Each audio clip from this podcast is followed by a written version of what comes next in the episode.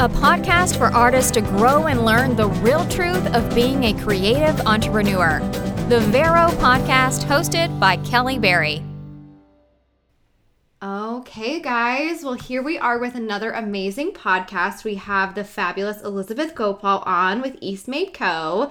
And for those of you that don't know, she is actually going to be styling this year's um, we're going to europe. So we're going to be going to france and she's going to be the lead stylist. So we're so excited to have you on. Yes. Hi kelly. Thank you so much. I'm i'm thrilled. I'm so excited to be recording and um, yeah excited for for france as well. I know. I know. It's gonna we'll talk all about that but i want people for those of you that don't know her which i'm sure it's not that many of you um, she is a huge staple and grown her business into this amazing brand. And I want to tell I want to tell everyone about how your business blossomed, and um, also about inspiration and all that good stuff. Yeah.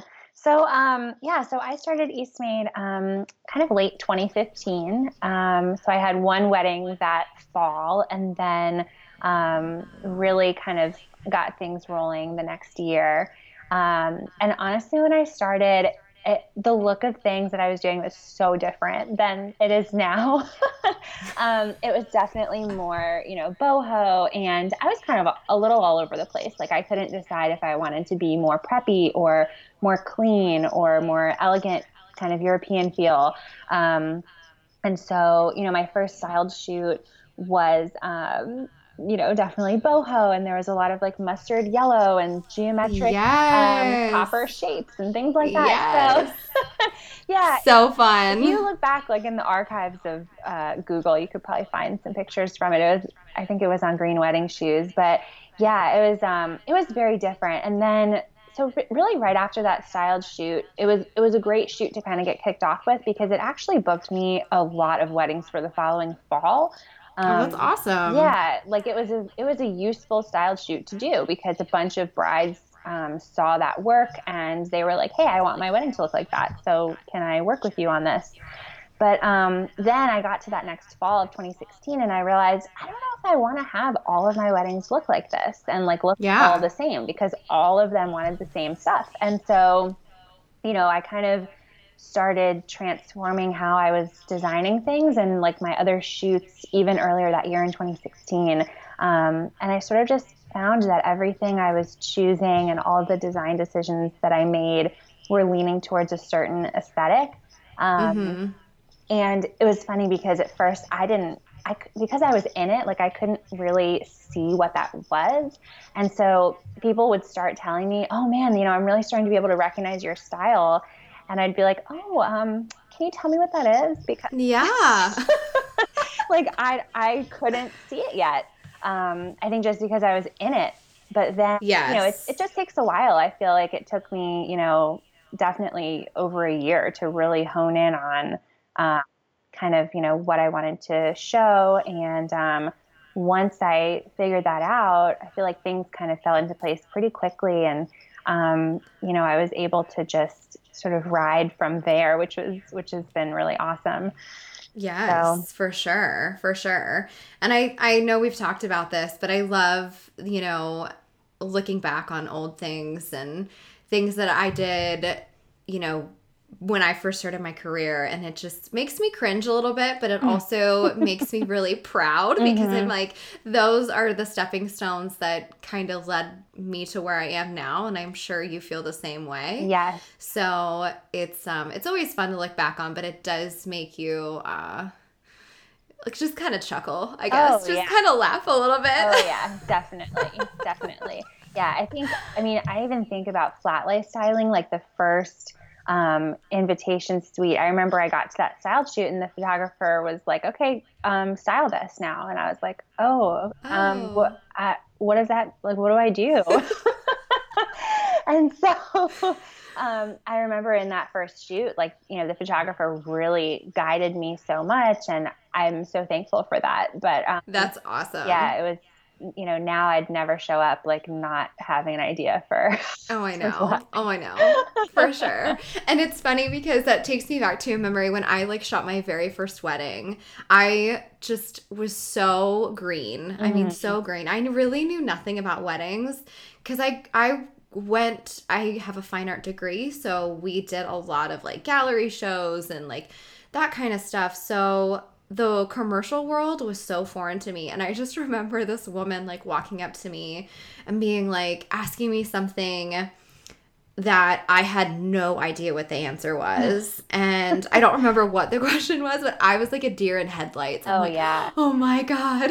Oh yeah. What I, am i doing Totally. Yeah. At my first wedding, I tried to please everyone. Like I, I yeah. now we're much more focused on the couple and kind of the VIPs, like the parents and things like that. Yes, um, for sure. But I remember the my first wedding I ever did, I was so nervous that like somebody was going to need something and it would be my fault if it wasn't done. So right. I was going around to everyone like, "Are you okay? What do you like during setup?" And I really had to be setting up decor, but instead I was asking everyone else like, "Hey, what's up? How's it going? What do you need?" And I remember I got stuck like trying to build some kind of kid's water gun for I'm not even kidding. Like this yeah, it was this random uncle or something. He was like, Oh, we can't figure this out. Can you do it? And I was like, No, uh, I can't do this. Uh. Like I, I don't have a baby screwdriver on me. Like this is ridiculous. I need to be putting police cards out. Like why am I building a water gun? oh my god. So, yeah, I like, love it. You learn from the beginning. It's just oh so funny. A hundred and ten percent. It's and it's so great to look back and laugh at. It's just so yeah. great. Yes. Um, so something that I had discovered about you following you on Instagram is that you are a very passionate and talented musician. Oh, thank you. Yeah. yeah, which I think is so cool because I think in the creative industry, it's so nice. Like I feel like if you're a very creative person, your creativity kind of shines in a lot of different areas. Mm-hmm. So I mm-hmm. think that is just so cool that you have that outlet. Yeah, thank you. Yeah, I started um well, I play viola and I play a bit of violin too, but um, my husband is really a violinist, so he's like the good violinist, better than me. and then I'm That's the. So cool. um, yeah, so so I started playing um, when I was nine years old. I was in fourth grade, and um, actually at my school we had to take an instrument um, or we had to sing. And I remember I I liked the viola. I really liked the cello, but my dad said it was too big. Um, and so then I, I kind of settled on the viola, but nobody else in my class played viola. So I was the only one. They had to like recruit other kids to play. And um, I, it, I just really took to it. I mean, my parents kind of realized, you know, they invested in music lessons from the get go. Um, and they really nurtured that. And they kind of saw that I was just sort of naturally um, talented at it. Um, That's awesome. Yeah. So then I kept it up, and um, I actually have two degrees in viola performance. Um, from you know, so cool. Yeah. So so that was really the track that I was on, um, and I was playing in professional orchestras also on the East Coast, like Richmond Symphony, Baltimore Symphony, um, you know, freelance work and things like that. Um, and I had, I had always been interested in weddings. Like I was always the one out of my friend group who was just really into weddings for some reason. Mm-hmm. Like I would always mm-hmm. Watch wedding shows on TV, and mm-hmm. every time anyone got married, you know, they'd ask me for advice and things like that and um, I I started a wedding music group right after I got out of grad school, um, and so we were playing. This is going to sound nuts, but we were playing around hundred weddings a year with oh, music group. My God. Um, but a lot of it, I mean, I wasn't playing all of them myself. It was I was kind of a contractor of that group, and so I knew all of these musicians in the D.C. and Maryland area so um, we were booking so many weddings. Like this area is just so popular um, for weddings. And so, you know, we were doing that for four or five years, I guess, before I started Eastmade. Um, and actually, then I, so again, I was like on this music track and I was playing in orchestras and taking auditions.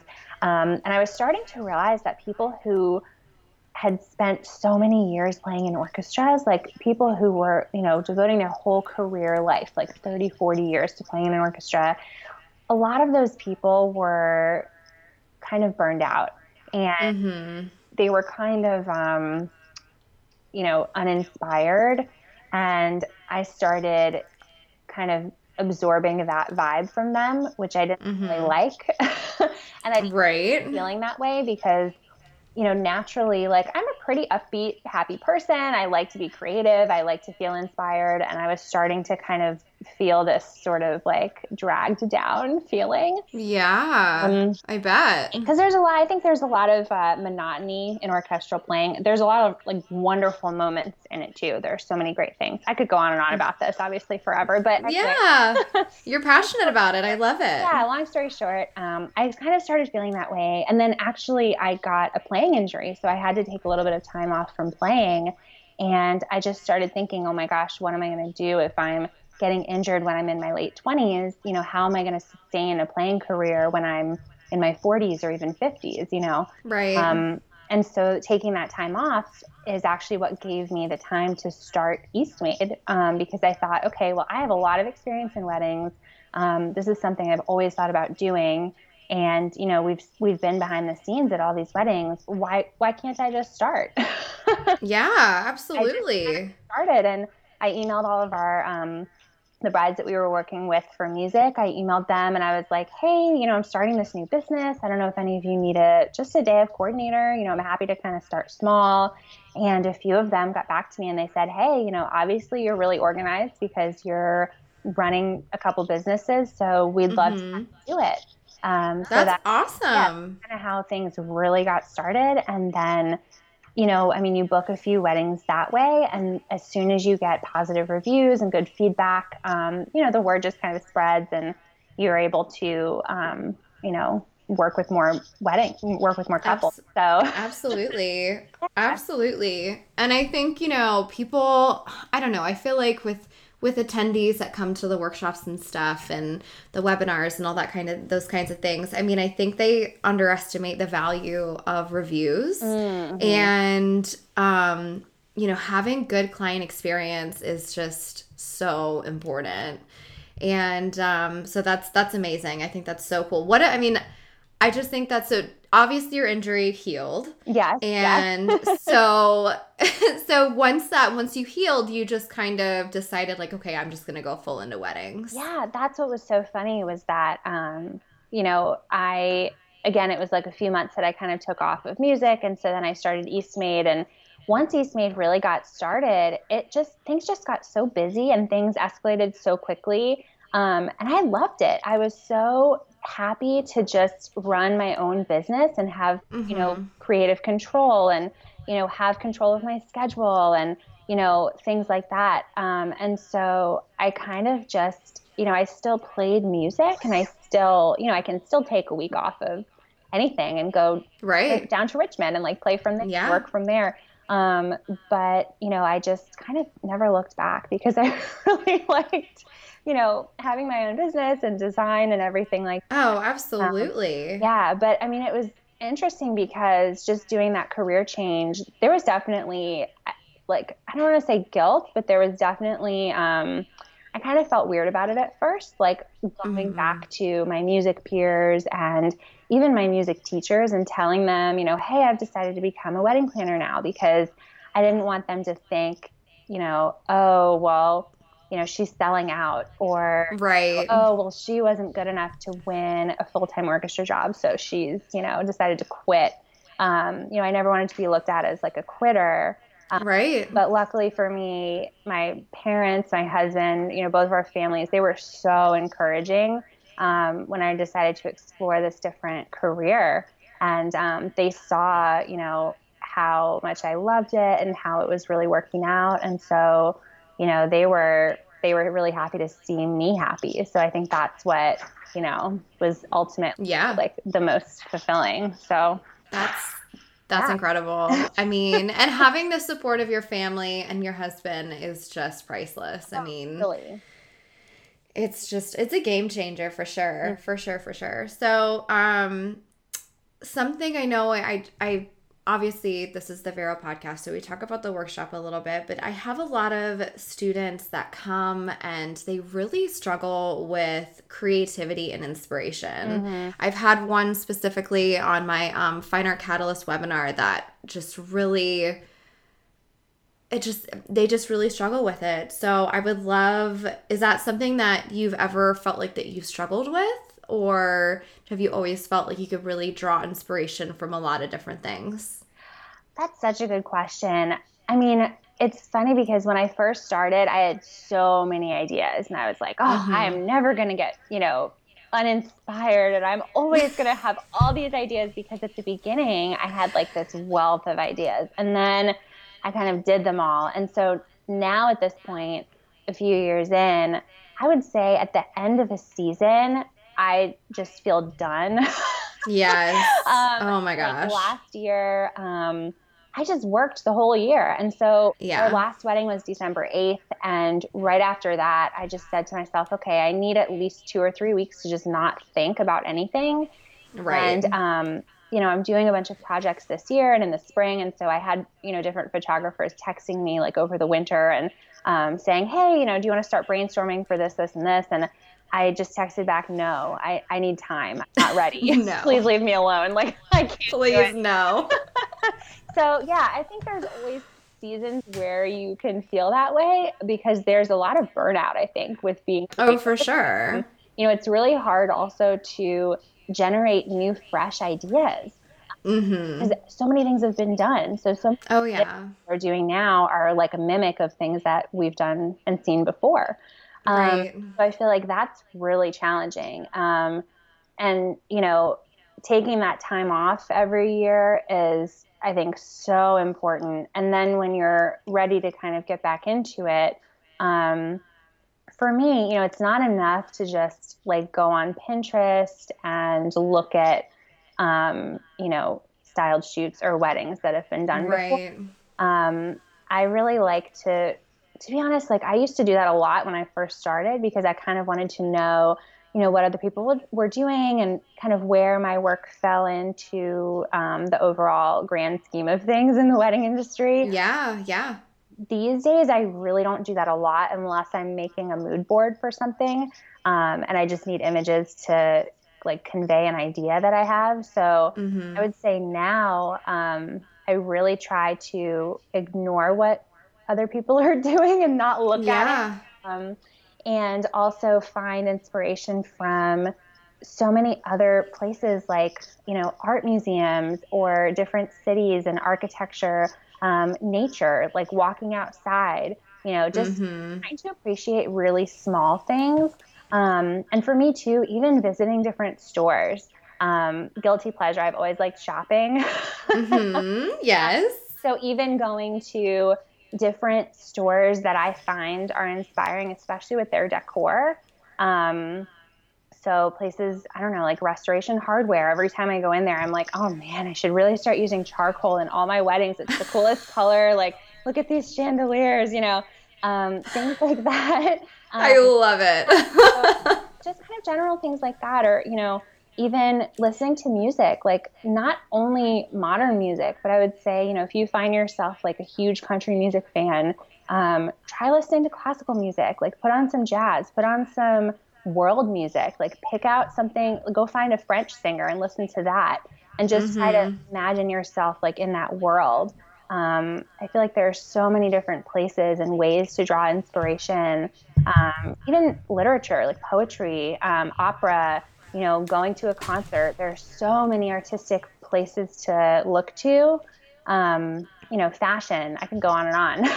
oh, I know, I know. Yeah, but I, I totally yeah. Oh, that's okay. No, really, but like drawing inspiration, there's so many different things. Um, antique stores too. Like that's another thing. I love to go antiquing. I love to see, um, you know, different like lithographs if I can find things like that, or like vintage maps, or I don't know. Yeah, there's. Yes, lots. I love it. Yeah, I love it because I mean, I feel like when you're a creative person, I feel like the, those kind of things just come natural to you. And I feel like I've I've dealt, and I don't know if you have. In, I mean, you've done so much education as well. So I don't know if you've come across people that also kind of struggle with being creative and they're in a creative field. Mm-hmm. And you know, for sometimes it's it's a challenge for me to kind of guide them because I feel like it's something that I don't want to say either you have it or you don't, but I feel like it's hard for me to give guidance to someone that really struggles with it because, um, you know, we could list we could sit here and list things that inspire us all day long. Mm-hmm. I mean, but as far as how that resonates with somebody else, I mean, I in my fine art in my one of my webinars, I give like specific homework to kind of pull out creativity from people, whether it's like a two-dimensional design project or like um, a lighting assignment or things like that that just to kind of like get people thinking outside of the box mm-hmm. and it's it's just sometimes it's just a really big challenge for people. So, and I always find that it's um yeah, it's it's just like a certain personality, but I mean not to say that their work isn't beautiful because it always is. Mm-hmm. And but it's just hard for me to kind of um, connect with them on a way to kind of guide them in in the best way to find inspiration. And I think that's just something that it's like a muscle you just kind of have to like be open to it mm-hmm. and um you know kind of allow that inspiration to talk to you and connect with you yeah oh and i would say too i mean it can i think it can be overwhelming because you know again like i was just listing out all of these different creative inspiration the things that you can you know be inspired by but i mean it, it all it takes is picking one thing you know mm-hmm. i mean i mm-hmm. can design a whole shoot around one piece of fabric like it doesn't right. take you know all like i wouldn't design a shoot and say oh i'm going to draw inspiration from opera and poetry and mm-hmm. art and like this painter and da da da um, you know all it takes is one thing to be inspired by um, right and i see this a lot in our clients too like i, I would say um, about half of the couples that that we work with actually are they live in New York or they have some kind of New York um, connection. I think mm-hmm. it's just the style there that that kind of resonates with the work that we do. And then, um, you know, whenever I work with couples that are not as visual, um, like doctors, lawyers, um, you know, people who are just very um, like methodical in their thinking. Right, right. yeah. You know, I mean, and they appreciate that. Like they fully admit, you know, like, hey, I am not going to be able to design a wedding. That's why I'm hiring you. Um, right. And so, you know, you're showing them kind of your creative ideas. And sometimes I worry that I always kind of brace them. I'm, you know, I say, I hope my ideas aren't too crazy for you. Hopefully it's not. and usually they always appreciate things. Um, but yeah, I mean, it's, I know kind of from working from people, working with people like that too.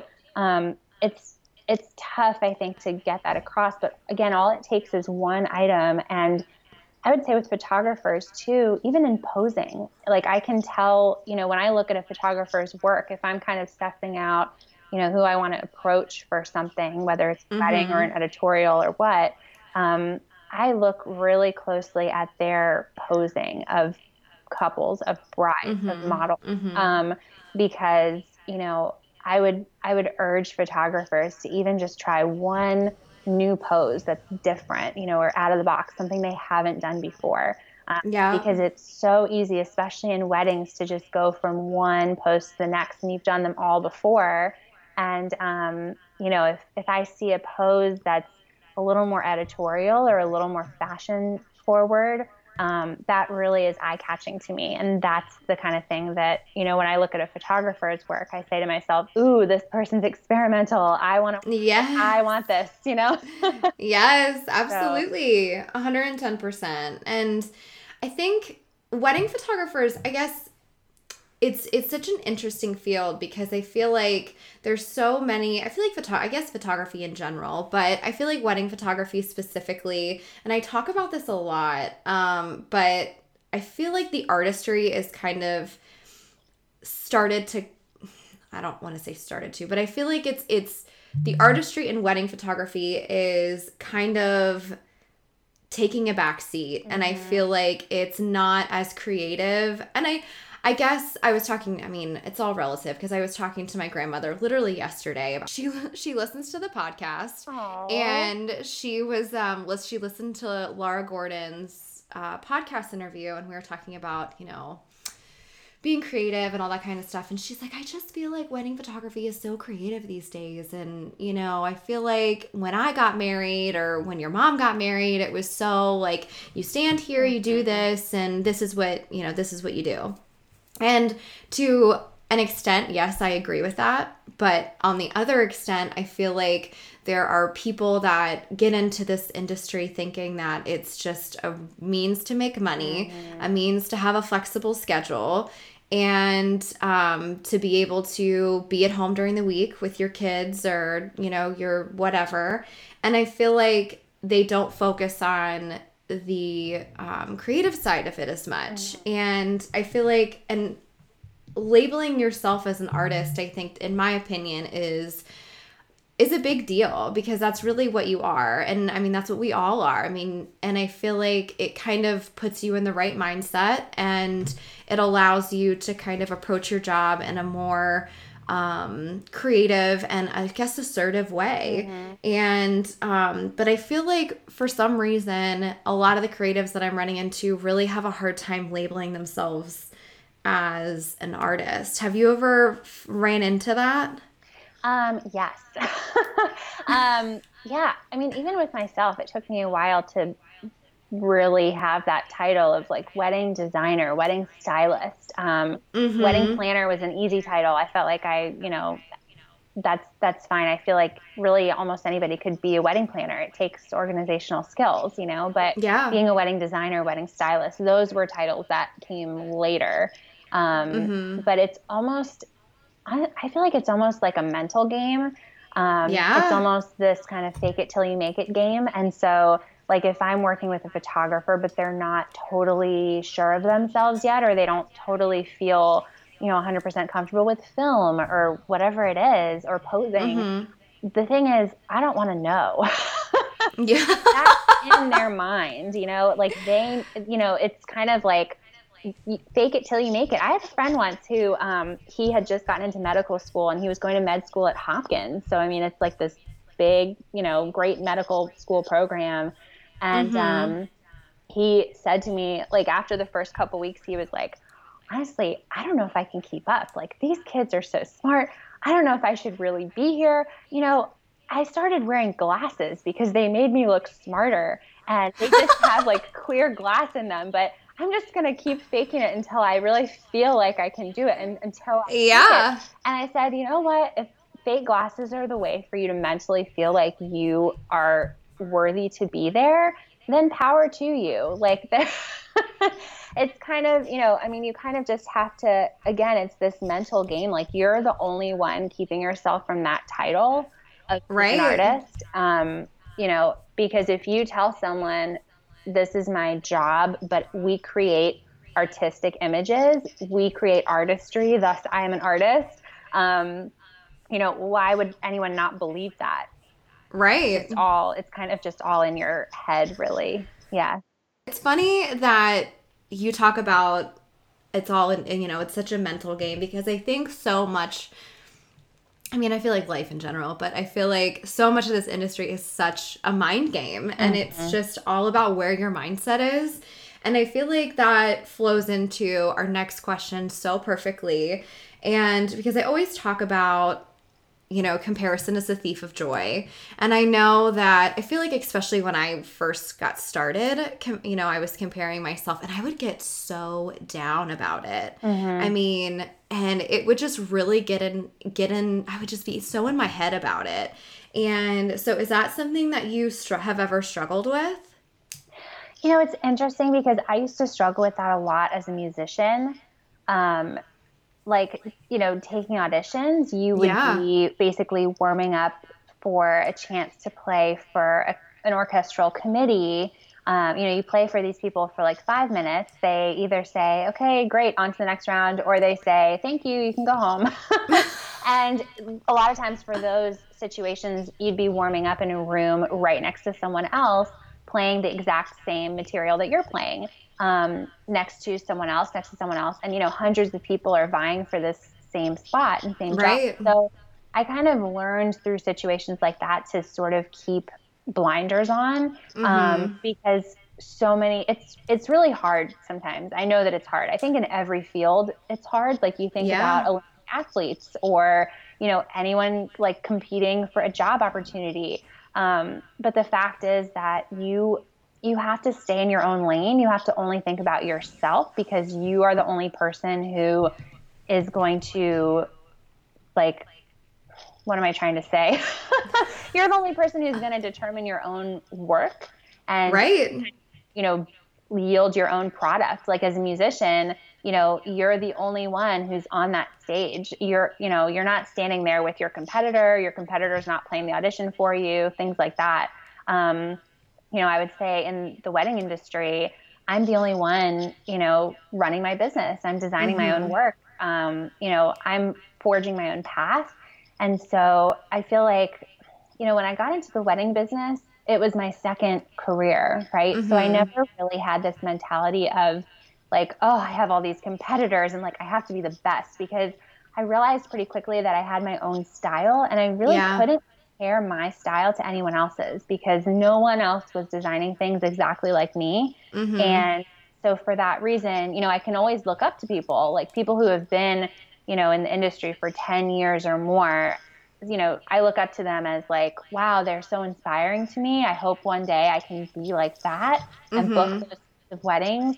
Um, but for myself, you know, I was kind of, you know, I felt strongly about determining my own um, brand, my own style. I really just, I don't look at other planners' work very often. Mm-hmm. I think with photography, it's probably a lot harder to do that because there are so many photographers out there. Yeah. Um, but I think, you know, even at workshops that I've styled for and taught at, um, one thing that I've realized is that, you know, this is a huge part of it is comparing yourself to other people. Mm-hmm. And with photography, again, there's so many photographers. It's hard to stay in your own lane. Um, but at the same time, you have you're so unique. Like each person is unique. They have their own voice. Um, it's it's always interesting to me because not all attendees at workshops will share their galleries with me afterwards, and I right. really encourage them to. I love when they share galleries because each attendee they can be shooting with the exact same equipment, but their galleries always look different. Mm-hmm. And so that's the main thing that I try to get people to realize um, at photography workshops is that you have your own voice. Like you're going to take a portrait different differently than anyone else. You know, absolutely, hundred and ten percent. Yeah, I think like having that trust in your own work and valuing yourself and your voice in your own work um, is kind of the main I think the main way to to avoid comparison, but it's also again just like mentally telling yourself, you know what, don't even look. Yeah, like it's absolutely. Not worth Stay in my own lane, do my own thing, yeah. keep my head down, just work as hard as I can. Um, yeah, and that brings you that can bring you a lot of success. Absolutely, and I and I know being, you know, on that side of being um, so just in your head about, you know, your insecurities and where you are and comparison and all those things and looking at other people. I mean, I think I love social media. I I mean, I not just like social media, but I love just I wa- I've been watching like I don't know if you're a Netflixer or not, but I've been watching like all of these documentaries that they have on social media. Oh. And it's so fascinating to me how influential it is and mm-hmm. um, how powerful it is and and how it's um, can really just either be a really positive thing in someone's life or be a really negative thing in someone's life mm-hmm. and it's interesting when you're coming at it from a business perspective um, you know not even just you know from a personal perspective but coming from at it coming at it from a business perspective i know that I had a really hard time with it. And I had, um, I felt like that my style was always just different and I never like, you know, kind of like what we were talking about in the beginning of this episode, you know, when people started saying, you know, oh, I'm scrolling scrolling through Instagram and I I, I could tell that this was your photo mm-hmm. without even looking at who it was and I'm like, wow, you know, that's that's a great compliment and i'm you know so thankful. But like why? Like mm-hmm. why why is that? You know like what you know kind of like what we were just saying you know like i would love for you to break that down for me. Just yeah, kind of yeah. like talk about that. And uh, let's get coffee and like break that down. Mm-hmm. um but and so I, I really felt like um, you know when i was looking at other people and when i was comparing my work to other people that i admired or looked up to i always felt it was very different. And it like it almost just like really deter like I always loved what I produced, but I was like, it just doesn't look like, you know, mm-hmm. like Jose Villa or Laura Gordon or, you know, all of these amazing creatives that I looked up to. And I'm like, I'm like, that's a bad thing. Like I need to I need to just do whatever they're doing and just, you know, and and it was so it was a horrible mentality is what I'm trying to say. And once I finally let that go and I was like, I'm just going to embrace this artist that's inside of me and be cool with it and, you know, run with it, it wasn't until I really fully appreciated all that social media and just the comparison game had to offer because I was confident in what I was doing and I was secure in what I was doing. And I think, again, talking about mindset and talking about where you are mentally, that has a huge, huge um, impact on on your all of those things. Mm-hmm. So um so yeah, I just it's I know it's tough and I know that I talk to a lot of people that struggle with it and um you know sometimes like people can't even pinpoint what it is they're unhappy with like or what it is they don't like in their business or you know any of those things. So it's it's just it's tough. I mean, this industry is not for the faint of heart, for sure. Mm-hmm. Oh yeah.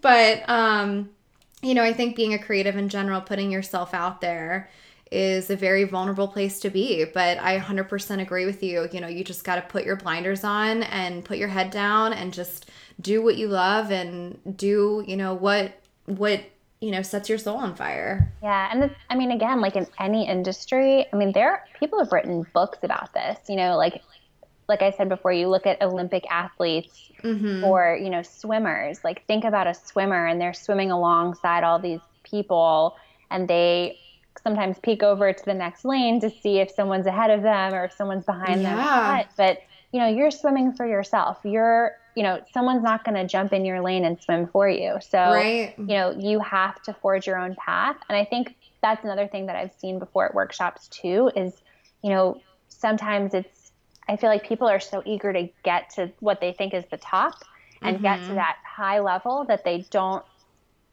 like want to put the work in yeah getting there right um, you know i see that a lot too oh yeah like if i had started same thing with you know setting your prices like if i had started in year one and said okay i'm going to charge $10000 for a wedding and then if i booked a wedding that had a six figure budget I would have been in way over my head. I didn't know how to manage that kind of budget at that time. A hundred percent. Um, yes, I agree. And doing good work for that client. Um, and it would have been like, what's the point, you know? So mm-hmm. I feel like you, every business is a growing curve. And yes, some people grow faster than others. Some people take more time to figure things out. Some photographers I've met are real conniving, not conniving, but like real, you know, methodical business people. Yes. In the sense that they really, you know, originally they are business people. They are money driven and they're thinking yeah. about you know, how can I market my business to yield me the most income? Um, mm-hmm. Um, for me, that has never been my priority just because I feel like I really don't need that much money to live happily. Right. right. um, like I also, you know, I don't have kids yet. You know, we like we just don't have crazy expenses. We live yeah. simply.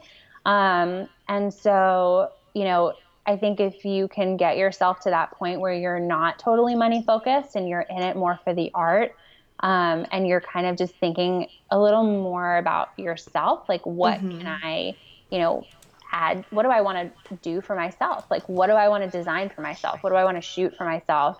Um, what are the images that I want to create that people are going to frame and put on their walls because they're so artistic and beautiful? Right. Um, yeah, it's it's almost like being selfish in a way, but in a good way. right, right. And and you know, so many things that you've said today have reminded me about the book Big Magic. Have you ever read that? No, I'll try that. Oh my god, you have got to read it.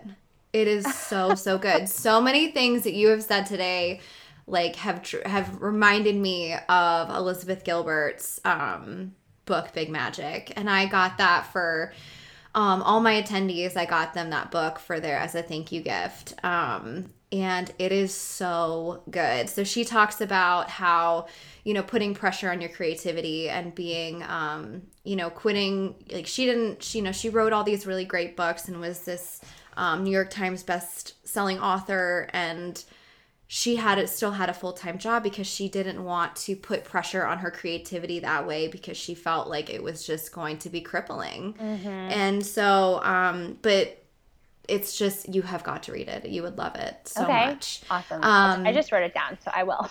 yes, it's good. But um, but yeah, I mean, it's it's, and my mom talks about this all the time. She's an entrepreneur as well. Okay. And um, yeah, so I've learned a lot from her. But she, you know, there have been times in my career where you know you hit the low lows and um, and you know, she has always said, she's like, when you, you know, of course, you've heard, you know, desperate people do desperate things. And I think when you start putting, um, you know, dollar signs on your creativity or your business, or um, and you start getting desperate for um, for income, for for you know the next big thing, or any, I mean, whatever it is, whatever you're desperate for. I mean, that's never a good place to be, anyway. Um, but people get there and they do things that are most of the time irreversible and things that they wouldn't normally do in a headspace of just, you know, keeping it simple and not being so, I mean, again, in your head and um, driven driven for the wrong reasons. So mm-hmm. um, it's just always something that, and I mean, I know like we've talked about, you've um, had a lot of education experiences in dealing with other photographers and creatives and um, yeah there's just there, there's just those people that have a tendency to go that route and um, are a little more cutthroat and i obviously encourage you not to be that way. Yeah. Um. well, but it's interesting too. I mean each year that i've been in the industry i mean i learn more and more myself too about of um, course. um, you know you kind of learn like oh who's going to be competitive with you? And oh who's going to you know be more um, kind of along that money driven side of things? And yeah i think absolutely. it's all about striking a balance like this you know i'm not saying you know hippy dippy like oh i'm just an artist and i don't care oh girl i i know what you're saying. still my job like i still want to still a business. Yeah and so i mean this year i've been really all about like charging your worth and making enough money for the projects that you're doing and you know trying to think about quality over quantity um, in terms of bookings and things like that. But it's also you know yeah it, yeah if you're totally money driven it doesn't it's not always like no and that it's not always the most fun thing yeah no and it just puts a bad taste in everyone's mouth that you're mm-hmm. you come in contact with and not only that but i mean you can't be creative in that mindset. I mean, in my opinion. And I feel like I 100% agree with you. You know, I'm not saying either that, um, you know, I'm, like you said, hippy dippy and like everyone's here for, you know, like peace and world peace and we're all to get along and everything's to be great because at the end of the day, you know, this is how we make a living. And I feel like if you feel that there's somebody in your life or, there's someone that approaches you and you feel that not that they're a threat, but you just get that vibe from them mm-hmm. that they're really just there to take from you. There's no reason that you need to have them in your life whatsoever. Mm-hmm. Oh, so yeah. that's that's definitely I don't want anyone to think that we're just like, you know, world peacemakers or anything because that's, that's definitely part of it. Yeah. Yeah. yes, for sure, for sure. But um absolutely. So I was um I'm trying to think. Okay, so we talk obviously we talk a lot about creativity and inspiration and all those things. So one of the things that we talk about um, in my one of my webinars is shooting personal work. And it's such a shocking number of people that don't shoot personal work, whether you're a stylist, whether you're a planner, whether you're a photographer, whether you're a florist, whatever you are. And I it's so crazy to me how many creatives don't shoot personal work. So mm-hmm. And I know that you shoot I know that you do shoot a lot of personal work. So, do you have any um like what are your thoughts on that in general? Yeah, I mean, it's funny too because a lot of times at the end of the fall, um, my close photographer friends will text me and be like, "Oh my god, I need to do a project that's not a wedding." um, I think I think it's so fulfilling and important to to shoot editorials and you know shoot things that that you want to shoot that haven't been totally decided upon and maybe planned by someone else. Um, you know, even if that means as a photographer, like designing your own editorial. Yeah. Um, you know, designing your own flat lays, like experimenting a little bit with your style. Um, yeah, I feel like it's so important because, especially with editorial shooting, um, I really like to play a strong part in not only designing editorials, but also guiding them the day of. So, like posing the models, um, you know, exploring different poses, really like working with soft, their hands to make them kind of soft and delicate and, you know, kind of doing different poses than what you would have on a typical wedding day to mm-hmm. be a mm-hmm. little bit more like fashion forward and editorial inspired. Um, so for me, those images are always some of my favorites. Mm-hmm. Um, and it's interesting too. I don't know if I should say this or not, but I'll say it anyway. So it's interesting always on Instagram because like all of the images that I post of editorial content get more engagement. Oh yeah, wedding images. A hundred um, percent every time, and it can Always. be like the most beautiful wedding image ever, with like a model bride, and she's in this designer dress, and da, da, da, and still editorial images, and also for me flat lays. I think my audience on Instagram really likes um, flat lays. Mm-hmm. And so that's one of the reasons why they follow me. Um, mm-hmm. But definitely, you know, editorial shoots, I try to share a lot of those images in addition to weddings just because I feel like they really attract the style of the client that I really want to work with. Yes. Um, so, you know, and it's also, you just have a little more control, I think. Um, mm-hmm. And it's just a little more kind of pushing the um, pushing the line a little bit more mm-hmm. than weddings. So, yeah. Yeah. Yeah. Well, and I think you have obviously a lot more creative control when you do your own editorials, and I think it's it's an intimidating thing for a lot of people, and um, I would love for you to come on my webinar and talk about this because this is something that uh, is such a big such a big talking point and I just think that it's it's such a it's a time for you to grow and it's a time for you to learn new things and mm-hmm. it's a time mm-hmm. for you to try things that you're not going to be able to try on a wedding day. And you know, going back to, you know, just the engagement on social media, I mean, I think there's a mixture of reasons why that is. I think that again, like we all love the luxury and the I don't want to say the false reality, but like kind, perfection, yeah. Yeah, like but perfect. So you know what I mean. Yeah. And um, you know, almost that unattainable, I mean, beauty and um, but I mean that's like what I talk about so much in that webinar is that that's what like really draws not I mean draws in your audience, tries draws draws in your clients. I mean, of course you got to throw some like some good wedding images in there, of course, cuz you have to be good at that too. Mm-hmm. But um, you know, I just think it's people like seeing you know, you stretch your creative mind and what you can create and what you can do. And mm-hmm. I think mm-hmm. Not doing that as an artist or as a photographer or whatever whatever vendor you are is just doing yourself such a disservice. Yeah, well, and I think it goes back also to thinking about who your ideal client is.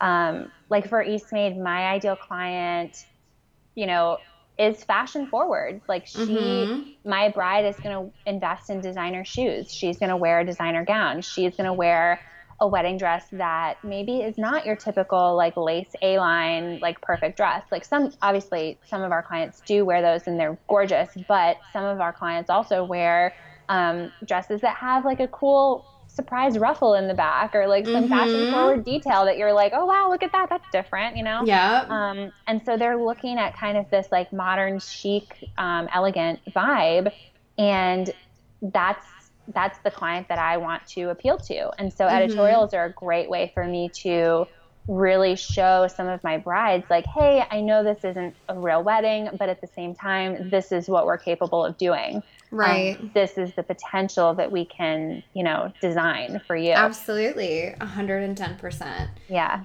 Um and i think um you know going into talking about wedding vendors um i feel like you have I mean, obviously, I think that you have a pretty strong. So you've been in business for since 2015. You said mm-hmm, mm-hmm. okay. Yep. So, um, so you have worked with a good amount of wedding vendors, and um, you know they say a man is only as strong as his weakest link. And so, how do you go about like finding creative teams for to collaborate on editorials or weddings or um, anything that you have coming up? Yeah, that's a great question. Um, that is something that I think took me a little while to really um, develop that sort of skill to be able to do that. Yeah. Um, like I, I'm not gonna lie. Some of my early shoots, um, you know, the cake showed up and it like didn't go with anything, and you know, I, everybody has stories like this. Oh my gosh, yes, I have plenty.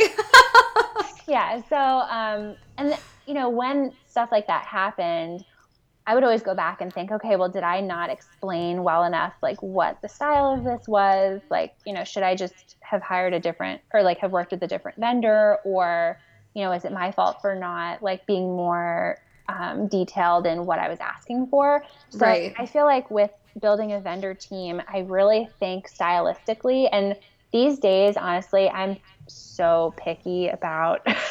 everyone. It's like right. It sounds kind of I'm like kind of a crazy person about it, but um, you also sort of have to be because yes, I feel like with an editorial um, or even with a wedding, like I don't, especially with an editorial, I don't want to work with a calligrapher and and tell them like. Okay, well, for the invitation, I need like an A7 card, and it's going to be oh, Lord. rip edge, and you're going to write in walnut calligraphy, and I want like a scroll here, and da da da I want to just show them the mood board, the vibe of the shoot. Um, you know, tell them maybe if I, if I have a couple ideas, like, oh, maybe we could do, you know, a cool crust, but that's really, you know, the main idea that I have. Mm-hmm. You know, are going to really pull through for you if they understand and if they are if they have similar style to you and to what you're looking for. Mm-hmm. I mean, I don't I don't usually use the same vendor team for every editorial either. Like if I'm designing something that is clean and minimal and kind of French looking, um, I might choose a different florist or a different calligrapher than I, even photographer, than I would mm-hmm. something that is like super luxe and over the top. Right. Um, because I want to look at their portfolios as vendors and make sure that whatever I'm designing would fit into the style of their work.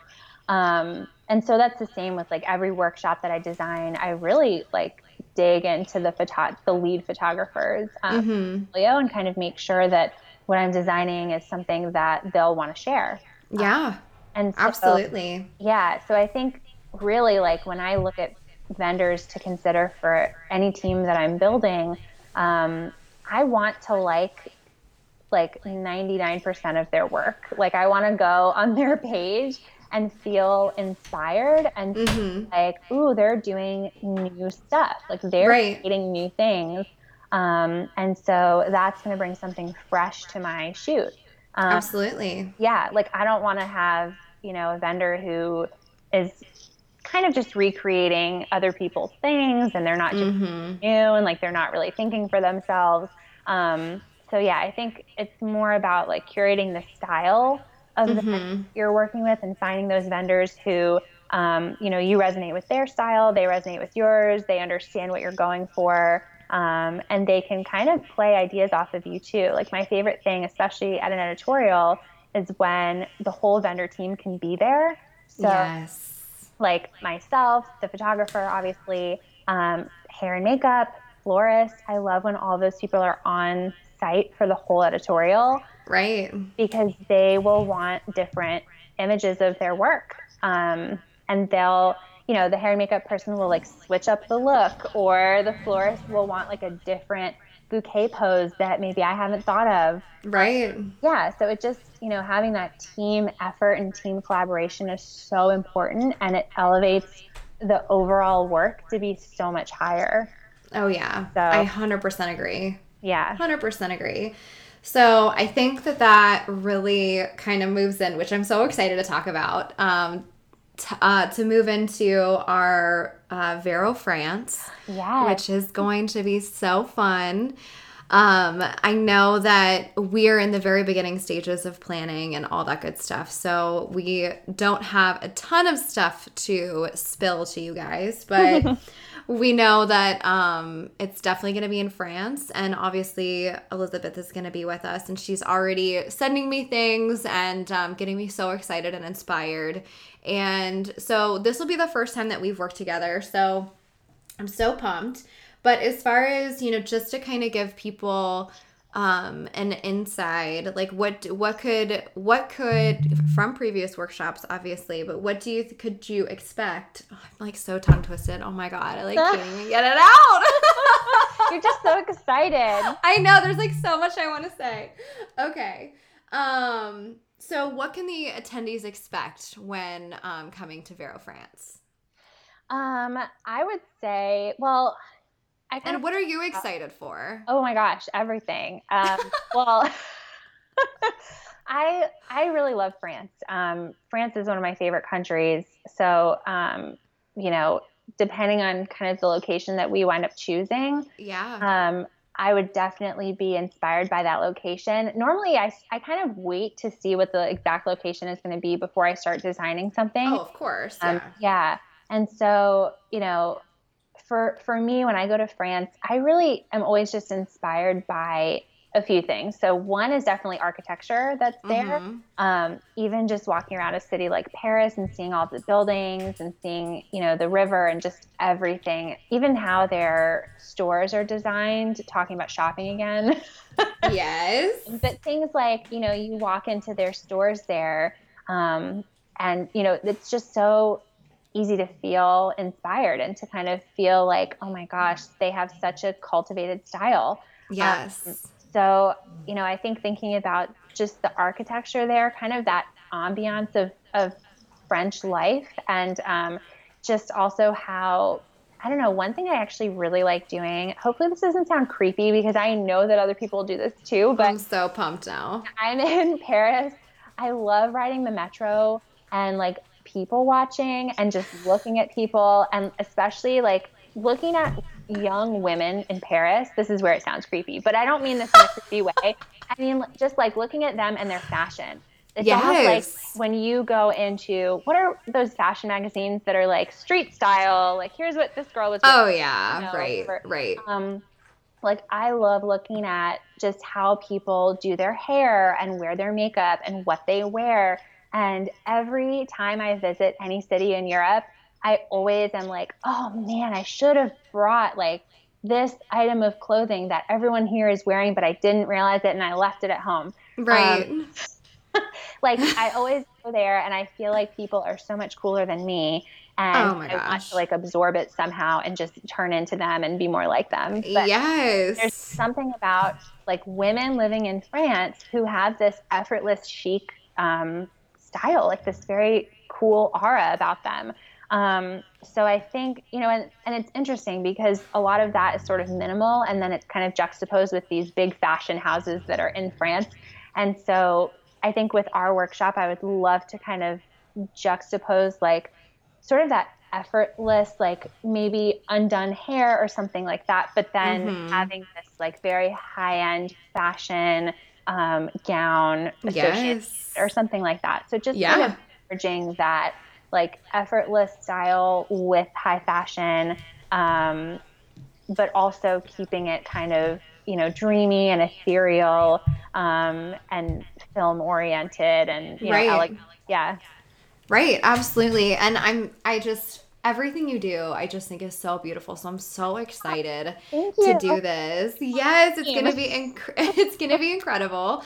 And so I know you've done a lot of workshops. So I just would love to close out this episode on kind of just your how you feel about continuing education and how um, how important it is, or maybe you don't think it's important. Maybe you should just nobody should come to the workshop. No, I'm just kidding.